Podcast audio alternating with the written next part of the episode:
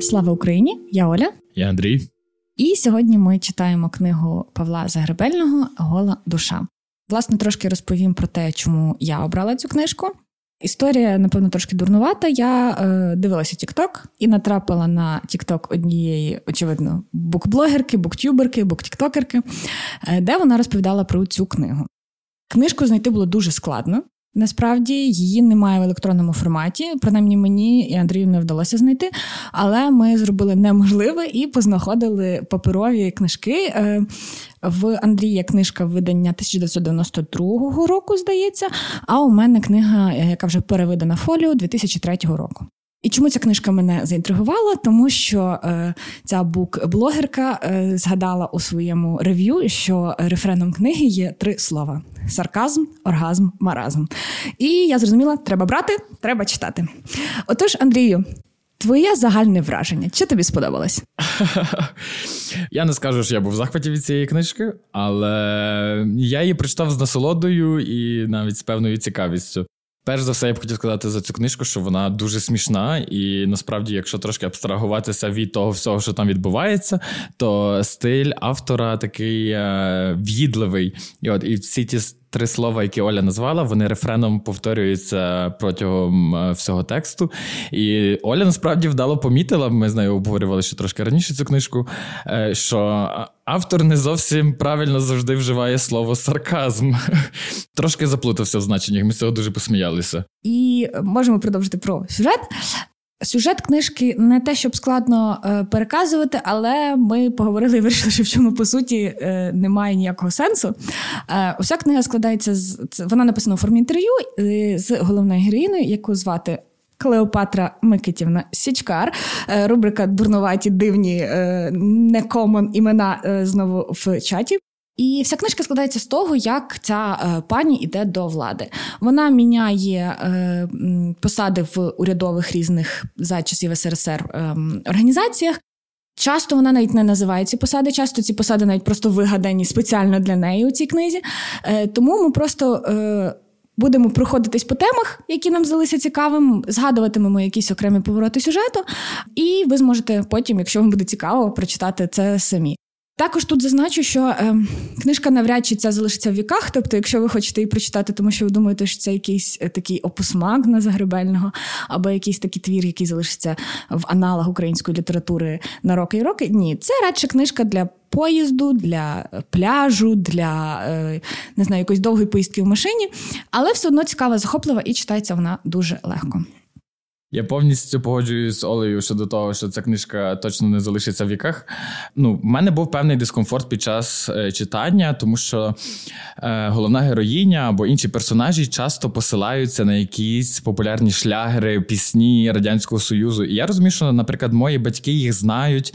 Ну, старше покоління більше орієнтується в цьому. Деякі з них я знав, але мені це виглядало безглуздо. Всі пісні були російською мовою. Мене це харило там. Увізіть мене в Гімалаї. Коротше, ну повна туфта. Купа ще так само було якихось імен, теж він оперує. Ну там я знав Софію Ротару. От, і він щось там е, гамном поливав олійника. Потім ми ще про це розкажемо, чому він так зробив, тому що ми знаємо. Я б хотів ще трошки повернутися до попереднього, того що я сказав, що текст дуже смішний. Я е, виніс собі тільки дві цитатки, щоб це продемонструвати, бо Оляна книжка просто вмережена закладками, і я думаю, вона сьогодні буде багато цитувати. І тут я пустила на нього вбивчу усмішку, після якої для мужчини треба вкликати карету швидкої допомоги або ж прямим ходом тарабанити його на засідання парткому і розглядати питання про моральний розклад. А де Таня? спитала я. Її не буде. Тепер тут буду я. Моє прізвище борщ. Прізвище було точне. Він справді нагадував учорашній борщ, виливати в помиї шкода, а їсти не хочеться. При тому, що борщ на другий день смачніший. Я теж про це подумав. Повернемося до того, що сказав Андрій, і тільки що я думала, що ми будемо у цій книзі накидувати в ковш радянському союзу і парт е, зібранням. Але Андрій тільки накидав ковш мені. Я пісні ці знаю. Мені 31. І камінгаут я на 50% кацапка. Вибачте мене, будь ласка, я е, все життя старатимусь це виправити. Але е, пісні, які там були, е, мені були відомі. І це підводить нас ще до однієї теми, такої, за яку хочеться зачепитися. Е, книжка ця дуже герметична. Е, чому вона знову ж таки може не бути такою цікавою людям е, читати і зараз? І зокрема людям, як Андрій молодшим, тому що вона дуже герметична, вона дуже законсервована в цих радянських часах. І знову ж таки, ці відсилки до пісень, до людей, до якихось подій, які іноді цікаві, і про них ми теж поговоримо. А іноді, взагалі, якісь безглузді, і просто вони задають історичне тло, яке по суті не так вже й має якесь значення. Тому, власне, через такі якісь. Ем, це не вічна книга, не з вічними темами, і тому, можливо, вона е, знову ж таки не буде такою цікавою, і навряд чи там через років 10 про неї в скопі творчості Загребельного хтось згадає. Але водночас автор е, висвітлює певні такі доволі цікаві історичні події, про які я дізнався тільки з цієї книжки. Я вирішив перевірити, чи це правда, і це виявилося правда. Там згадувалося е, спалення будинку Крушельницької. Перепрошую, я маю на увазі будинок Заньковецької в Києві. Бо там хотіли збудувати якусь е, висотку, квартири для партійних, е, всяких. Е, хто вони були? Не хочу матюкатися. Партійні діячі, будемо називати їх так, е, дуже ласкаво. І спочатку всі виступали за знищення цього будинку, але його там вдало підпалили і вже хотіли будувати щось нове. Але тоді суспільство, інтелігенція вони почали протестувати, писати листи, і всі об'єдналися навколо ось цієї проблеми. І цей будинок потім відбудували. Вона називає цей будинок халупою, якоюсь розваленою будкою, який нафіг нікому там не здався. А його хотіли знести через те, що він був е, його було видно з вікон партійних діячів, і вони харилися, що е, з їхньої е, дуже класної квартири видно якусь просто убогу, убогу халупу. Інший цікавий момент також про історичну подію це про стіну пам'яті. Е, як ви вже знаєте, якщо ви слухали наші минулі е, випуски, я любитель ходити кладовищами. І з моєю подругою Олею минулого року в Києві ми пішли на байкове кладовище, де є славнозвісний крематорій, який, до речі, в декількох кліпах закордонних співаків і співачок фігурує. І там є стіна пам'яті. Е, історія про стіну пам'яті правдива. Це було творіння двох архітекторів, здається, подружжя архітекторів. І вони хотіли зробити там таку ем, стіну на різні вічні теми. Тобто там мали бути античні різні мотиви, мотиви там війни миру, світле темряви. І це така була дуже модернова штука. Е, вони почали її робити, і там досить велика частина вже була готова. Але тоді партійні діячі вирішили, що це не радянське або антирадянське мистецтво. І цю прекрасну е, велику монументальну таку споруду е, залили бетоном. На щастя, по-моєму, в серпні минулого року, 2021-го, її почали відновлювати, і навіть шматочок мені було видно, коли ми гуляли байковим кладовищем. Тому от Такими моментами це було дуже цікаве чтиво, тому що я коли почала про це читати і згадала, що я таки там була. І як воно от, історія йде по спіралі, і ти розумієш, що там якісь певні речі, які він згадує в цій книжці, напевно, навіть вже без будь-якої надії, що це буде відновлено. Ти розумієш, що ти от от там півроку тому, рік тому там був і бачив, і е, дуже тішить тебе, що все-таки це мистецтво, українське мистецтво а радянське воно чи антирадянське це вже друге питання, але що воно відновлюється. І е, якщо хтось таке читатиме колись цю книжку, зможе піти і подивитися е, на це своїми власними очима. Е, ну, мені також було цікаво прочитати про цю стіну, тому що я про неї не знав раніше. Також я би звернув увагу, що оповідь ведеться від е, імені Клеопатри. І вона говорить, що вона ніде не вчилася, десь там заочно, і вона хвалиться, що е, не прочитала жодної книжки. Е, від часу, коли закінчила школу. Але незважаючи на це все, її мова насправді дуже багата, щедра, і можна списати це на один бік, що автор просто вселяє ці слова, ну тобто говорить замість неї. Але там також є багато діалогів, і в діалогах вона будує речення краще, ніж я. Ну, неправда, вже не треба, не кажи такого. В тебе є цілий подкаст. А в Клеопатри Січкар лише одне інтерв'ю. Два, якщо згадати історію книжки. Також е, варто наголосити, що це історія також і падіння, тому що е, всю книгу наша прекрасна Клеопатра або Клава, як вона дозволяла себе називати ніжно, вона дереться до влади на вершини, е, але в кінці вона з цієї вершини падає. І коли ми її зустрічаємо, вона працює заступницею директора у бібліотеці, і це жахливо, жахливо її обурює, оскільки вона звикла до зовсім іншого життя, і зовсім інше вона в своїй голові мала. Оце е, її обурення вже відбувається в часи незалежності. Вона там згадує, що партія рух е, пропхала своїх кандидатів е, скрізь, і вони їй не дають жити. І це я такий спочатку трошки це автор наганяє на рух, чи це він просто ну робить її ще більш обурливою для читача? І коли вона йшла по тій е, кар'єрній драбині, дряпалася, ну частіше вона лягала. От я про це хочу говорити: що е, вона пробивала собі шлях через ліжко. Тобто не завжди вона насправді цього хотіла, але вона забувала, що за все треба платити. Тобто їй надходила умовна пропозиція там піднятися вище.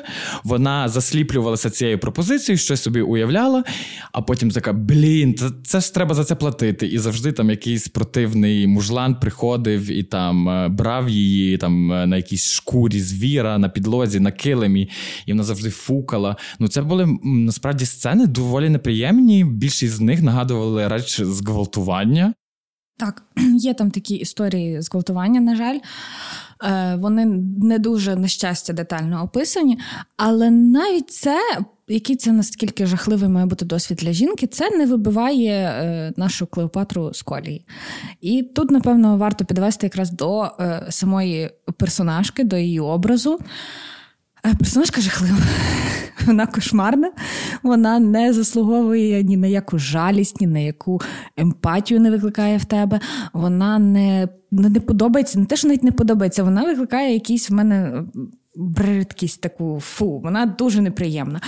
Чим вона мені також не подобається, можливо, можна поважати людей, які бачать в кар'єрі вдряпані по драбині, в якомусь зростанні ем, якусь свою мету і йдуть до цього. Вона ж бачить цю мету. Е, Просто вона не розуміє, навіщо вона це робить. Вона не вкладає в це якогось сенсу. Вона має якісь картинки життя красивого, але от вони, наче взяті з радянського якогось, навіть не радянського, а календаря, як то кажуть, з кап країн, там, де пляж, пісок, якась пальма. Тобто, це якісь такі приземлені, дуже примітивні уявлення про красиве життя, про достойне життя, достой... чого вона гідна. Хоча чого вона гідна, ми самі після прочитання розуміємо. І в мене є цитатка, яку я хочу зачитати, е, власне, сама суть пані Клеопатри Січкар.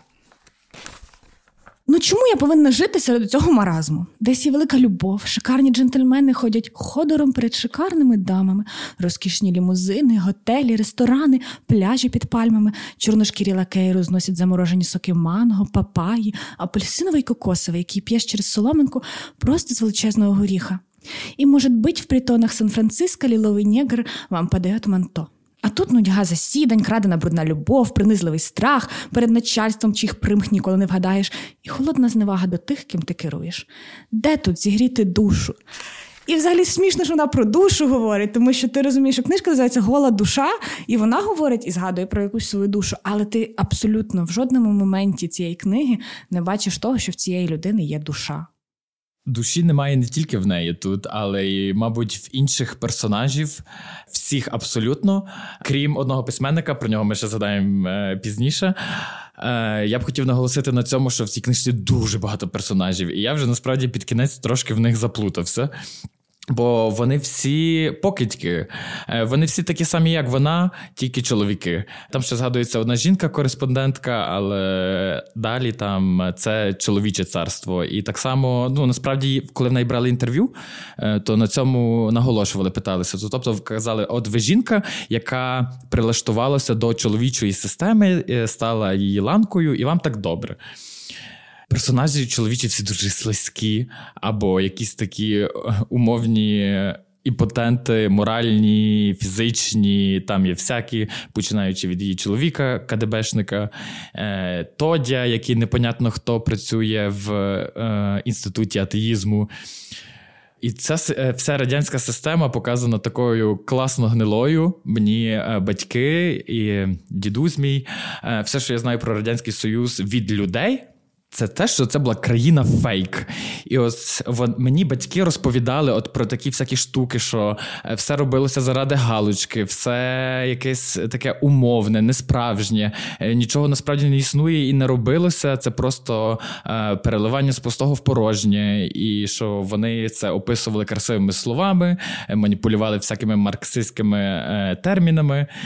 Ну, коротше, країна, яка ну не знаю, не має права викликати ностальгії в жодній живій істоті, е, яка перебуває на території України.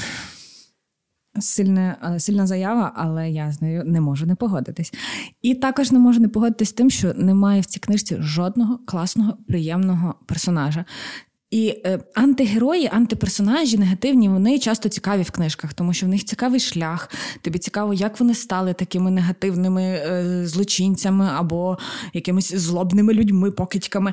А тут це просто, от як е, миєш посуд, і в тебе лишаються частинки їжі, у цій пластиковій штучці, яка їх збирає. І тобі так бридко до них торкатися, при тому, що я людина не бредлива, але мені бридко до них торкатись. І от всі ці персонажі, вони, власне, як оці рештки їжі. Очевидно, якщо їжа е, просто в нас приготована, то це якісь рештки перетравлення цієї радянської системи. Діснеївська принцеса зайшла в чат. Та Андрусик бредливий, і я зробила це навмисно. Так, але система показана дуже жорстко. Якщо згадати, що ця книжка написана на самому початку 90-х, 92-й рік, це от буквально е, вчора розвалився союз. Е, так, звичайно, у багатьох людей були такі негативні емоції, але е, Загребельний дуже вдало ці всі негативні, всю свою цю їдкість, всю ненависть до системи виклав в цій книжці. І ти бачиш її абсурдність, і він так про неї відгукується, що вона абсолютно не викликає навіть жодного інтересу, тому що це все фікція, і ти бачиш у ці вигадані посади, вигадані якусь роботу роботу, перекладання папірців з місця на місце. Е, і так, це е, те, що не може ні в якому разі повернутися, тому що це, ця система дискредитувала себе повністю. Прочитайте Загребельного та просто будь-яку історичну книжку прочитайте. Я б ще хотів сказати: е, в книжці 92-го року є передмова, яка називається Незалежність це найдорожче. Ця передмова це е, фактично інтерв'ю, е, яке беруть в Загребельного. І там його питають, як ви почувалися, коли вас е, зняли з секретаря першого секретаря спілки письменників. От, Але він такий, це я сам написав, ну, відмовився від цього, бо там гнила система, всі гнилі, так само, всі там хочуть тільки від тебе щось отримати. І насправді в книжці таке саме відбувається. І тобто він описує як письменники, якісь там просто повзали рачки перед. Клеопатрою, щоб е, вона там ведала якусь їхню книжку, і так само показані такими ну, гнилими, гнилими. Це слово сьогоднішньої серії. І так само він зробив там якусь таку тупорилу заяву про про Леніна. Ну, типу, я щось обурився. Мені здається, е, ну.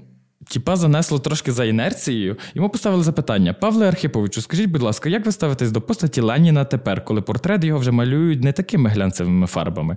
Він там щось говорить, говорить, і далі він каже: Але, попри все, Ленін є і назавжди залишиться великою людиною. Великі люди, на жаль, обтяжливі для своїх народів і для історії. Дрібні душі не зносять цієї обтяжливості. Тільки цим можна пояснити оті сцени вандалізму, коли бронзовому Леніну начіпляють на шию мотузку і показують це по телевізору. Це жах, це жах руках. Це просто якась ватна штука. Насправді я дуже щиро обурився. Потім він далі в тій передмові говорить, що він пережив голодомор, він воював, він був в концтаборі, і потім він був, е, ну, типу. Якісь там посади займав е, в радянському союзі. Ну в нього кар'єра була доволі успішна. Я зрозумів. Він такий був свого роду пристосуванець, і він там теж нарікає на людей в цій передмові, що які зразу дуже швидко переобулися. Хоча, ну ця книжка в... є переобування. Та, та, та, та.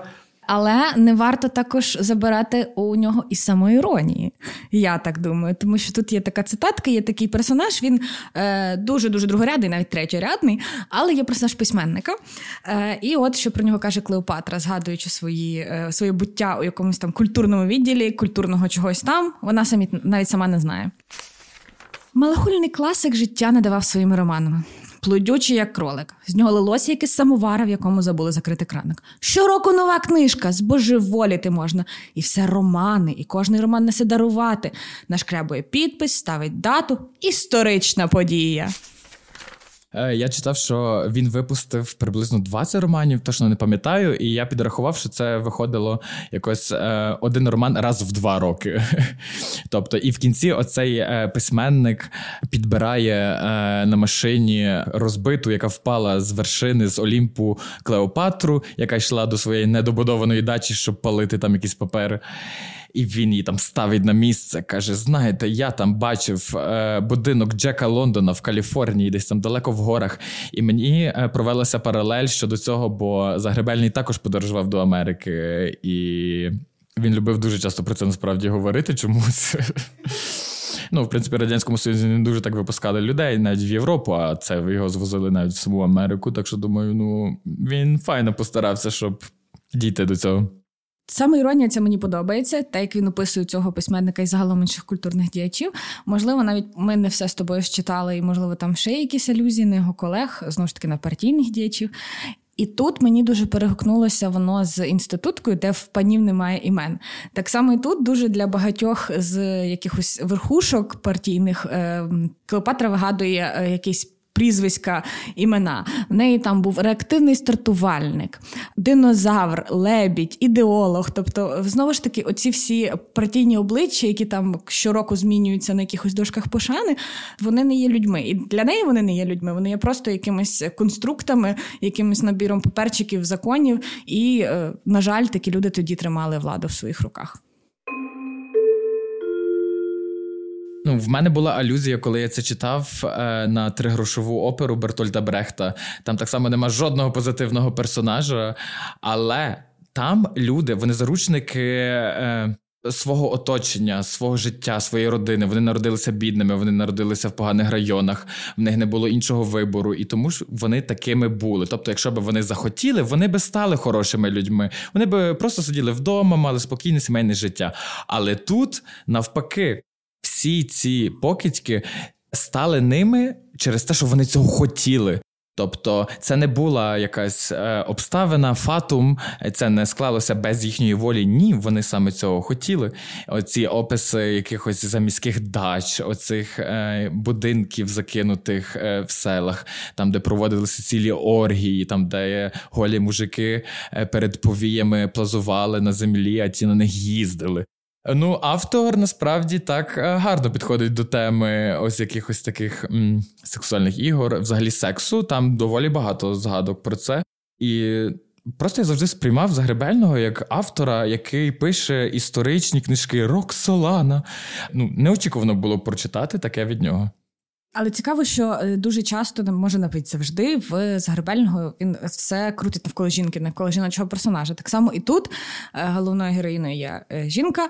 І коли я почала читати цю книжку, в мене були очікування, що мені можливо навіть сподобається ця героїня, бо вона така пробивна, вона йде через всі ці стіни. Звичайно, з кожною сторінкою це враження зменшувалось і зменшувалось, поки не закінчилось повним розчаруванням. І що цікаво в Клеопатрі, вона, як я вже сказала, вона дуже е, приземлена, дуже примітивна людина. І е, з перших сторінок вона е, виказує свою ненависть і е, бри, їй бридко з чоловіками. Вона бачить їх як імпотентів, плазунів, і е, вона абсолютно зневажає кожного з них. Там, напевно, немає жодного чоловіка за книжку, який би їй сподобався, але вона так само ненавидить жінок. Як, Якщо чоловіки для неї це якісь жовтолиці імпотенти, то жінки для неї або е, суперниці, е, що дуже рідко буває, бо вона дуже впевнена в своїй вроді, або просто якісь е, жирні е, дружини партійних діячів, і вона також їх зневажає. Вона так само пише про те, що ці жінки вони фу, вони там міряють шуби, які налазять на їх пуза. Тобто вона ненавидить всіх. Єдина мета в її житті це вона сама, і вона як е, муха одноденка, яка хоче просто свої якісь базові потреби, базові її потреби це жити в шику. А шик вона собі вигадала якийсь такий дуже примітивний. Все, що вона хоче, це от задовільнити ці низькі потреби, такі дебільні, абсолютно. Е, І, можливо, тут і розкривається те, що вона жодної книжки в житті не прочитала, бо вона не може ніяк артикулювати навіть свої власні бажання і свій образ красивого життя. І цікавим моментом в цій книжці є доволі такий радикальний погляд е, Клеопатри на чоловіків. Якщо жінок вона просто зневажає і не вважає їх взагалі серйозним якимось перепоною в своєму житті. То з чоловіками наприкінці вона висказує дуже дуже цікаву тираду. Пряма мова від Клеопатри Січкар. Коли я була б екстрасенсом, джуною або хоч скверненькою чаклункою, то спробувала б воскресити Клару Цеткін і сказала б їй таке: Кларо, ваша нікчемна теска збила мене з ніг і майже вбила на смерть, але вашої вини в цьому немає. Ваша помилка в тім, що ви колись вигадали міжнародний жіночий день, а чоловіки ласо вхопилися за цю вигадку, бо це ж так вигідно відвести жінкам тільки один день на рік. А нам повинні належати всі дні року. Треба розтрощити цей маризматичний чоловічий світ, понищити все, що навигадували ці вдягнені у штани примітивні істоти, і створити свій жіночий світ, світ для блаженства, насолоти, розкошування, знищити і заборонити все залізо, усе тверде і вороже людині, усі ракети, комп'ютери, сталеві рейки, трактори, танки, і лишити тільки м'яке, тепле і приємне, як квіточки кульбабки. Залишити вогонь, бо він винайдений жінкою, або бородатий Прометей украв і приніс його чоловікам, зоставити пристрасті, жагу, насолоду, з яких зіткане жіноче тіло, тоді як чоловіча сплетена з пісного сухожилля, намотаного безладними клубками на тверді маслаки. Чоловіки найпримітивніші істоти з цього сущого. Їх треба відстрілювати за ліцензіями, а далі вирощувати для нашого задоволення на фермах і встановити на них квоту, як тепер арабські шейхи встановлюють і на видобуток нафти, заборонити всі релігії, науки і мистецтва, бо вони вигадані чоловіками. Жінка повинна бути богом усього сущого. У жіночому лоні найбільше мудрості, ніж у всіх недолугих науках. Гола жінка на пляжі, смерть мистецтва всіх віків. Екстаз і оргазм повинні запанувати на землі, а не сарказм і маразм від протухлих чоловіків чоловіків. Майк дроп. Цим закінчується книжка, щоб ви зрозуміли. Оцим оцією тирадою. Я так ржав, коли це читав. Просто я такий. Це майбутнє, якого хочуть феміністки. Сподіваємось на ваші коментарі у тому, як вам така тирада і така думка від Павла Згарбельного на той момент заслуженого письменника з регаліями. Е, раду обговорю з вами все в коментарях. Думаю, ми е, в принципі, твір, все, що ми хотіли про нього сказати і подумати, ми вже вам переповіли. Е, решта за вами читайте і е, свою думку складайте. Тому ми перейдемо, напевно, до біографії, яка у цього письменника не менш цікава, ніж ця книга. Так, я вже згадував, що автор пережив голодомор. Е, він був на війні, потім був в концтаборі. От в нього було доволі важке життя, але. Мені не подобається те, що він потім робив. Тобто він навіть е, в цьому творі Гола душа, який ми обговорювали, е, згадує за Бориса Олійника, а його зняли з цієї посади його через Бориса Олійника, який писав на нього якісь доноси. І це все в них неслося. І він насправді я впевнений просто на всі 100%, що брав участь в всяких оцих письменницьких сварках за посади, за гроші, е, за якісь привілеї умовні. Була дуже цікава історія. Е, з ним, що його звинуватили вже за часів незалежності у плагіаті щодо е, надії е, Суровцевої. Е, через її твір щоденник. Вона була редакторкою іншомовних видань УНР і протягом свого життя зазнавала переслідувань з боку радянської влади. І він опублікував твір, який е, потім знайшли в щоденник в її щоденнику.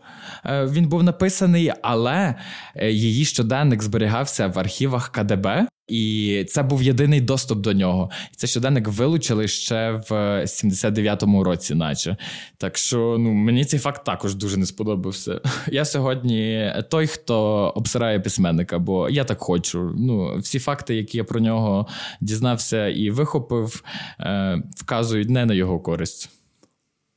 Ну, це теж має право на життя олюднюємо і не ставимо на п'єдестал, бо все-таки творчість людини це одне, а її особистість це зовсім інше. Я вірю, що згодом буде якесь можливо дослідження, більше детальне, коли пройде трошки часу, бо він помер коли в 2008 році, ну порівняно недавно. Так що я не думаю, що там суспільство дуже зацікавлено зараз цим автором. Має, я думаю, пройти якийсь певний момент затища, спаду цікавості, а тоді е, його почнуть відкривати наново, і можливо, ми вже тоді дізнаємося більше, і істина десь поруч. Самолюбство хоче сказати, що це ми закладаємо цей перший маленький камінчик у стіну відбудови інтересу до загребельного. Хто зна, хто зна, можливо, так і буде. Е, З мого цікавого, що я підготувала, це я дуже люблю тему династійності. І насправді в нас в українській культурі е, були династії. Ми про них мало знаємо, але насправді тому, що вони всі були розстріляні, репресовані. Е, але в нас дуже багато було династій, коли відомі письменники, композитори, їхні діти, їхні брати, сестри одружувались між собою. Е, і, на жаль, це все ну, ці династії згасли через репресії, через винищення.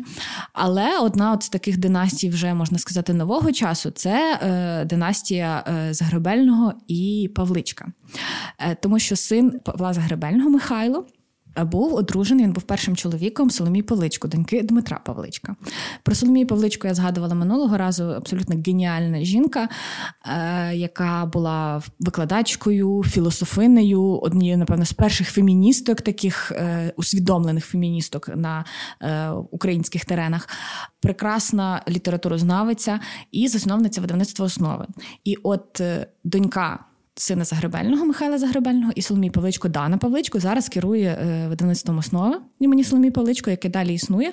Воно, звичайно, трошки переформатувалося, тому що ідеєю Соломії було видавати різну е, таку е, фундаментальну перекладну літературу з фемінізму, з філософії, з різних таких humanities наук. А зараз видавництво трохи переформатувалося і видає іншу літературу, але все одно дуже тішить, що справа Соломії живе, і це видавництво поповнює багатства української мови. Хоча б якимось чином.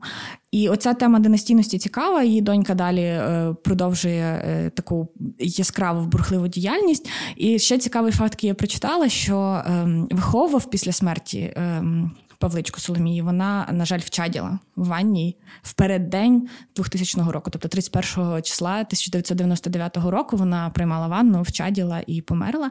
І після її смерті е, Дану виховував принаймні так пишуть джерела. Е, другий чоловік е, Павличко це Богдан Кравченко, політолог і історик. Е, тобто, теж цікаво, що вона все одно зростала в такій культурній сім'ї, але цікаво, чому вона не зростала з батьком або з дідусем з якоїсь з сторін. Ну цікаво, цікаво. Я не знав цього. Сьогоднішніми нашими партнерами були пиво опілля. Боже, благаю. Якщо хтось знає, хто працює в опіллі, скажіть, що вони стали нашими спонсорами. І гараж. Е, гараж теж ми би не відмовилися рекламувати насправді. Це ті каталізатори, які дають нам наснаги розповідати вам ці чудесні історії про книги і авторів. Наступного разу ми будемо обговорювати посмертну збірку Василя Симоненка Земне тяжіння. Е, Ну, не знаю, чи варто читати всі поезії. Можете прочитати його найвідоміші, вони там будуть. Можете перечитати якісь і невідомі. Можливо, ми їх зачитаємо, будемо обговорювати. Так що до зустрічі, підписуйтесь на нас, все буде добре. Слава Україні, слава нації і пиздець Російській Федерації.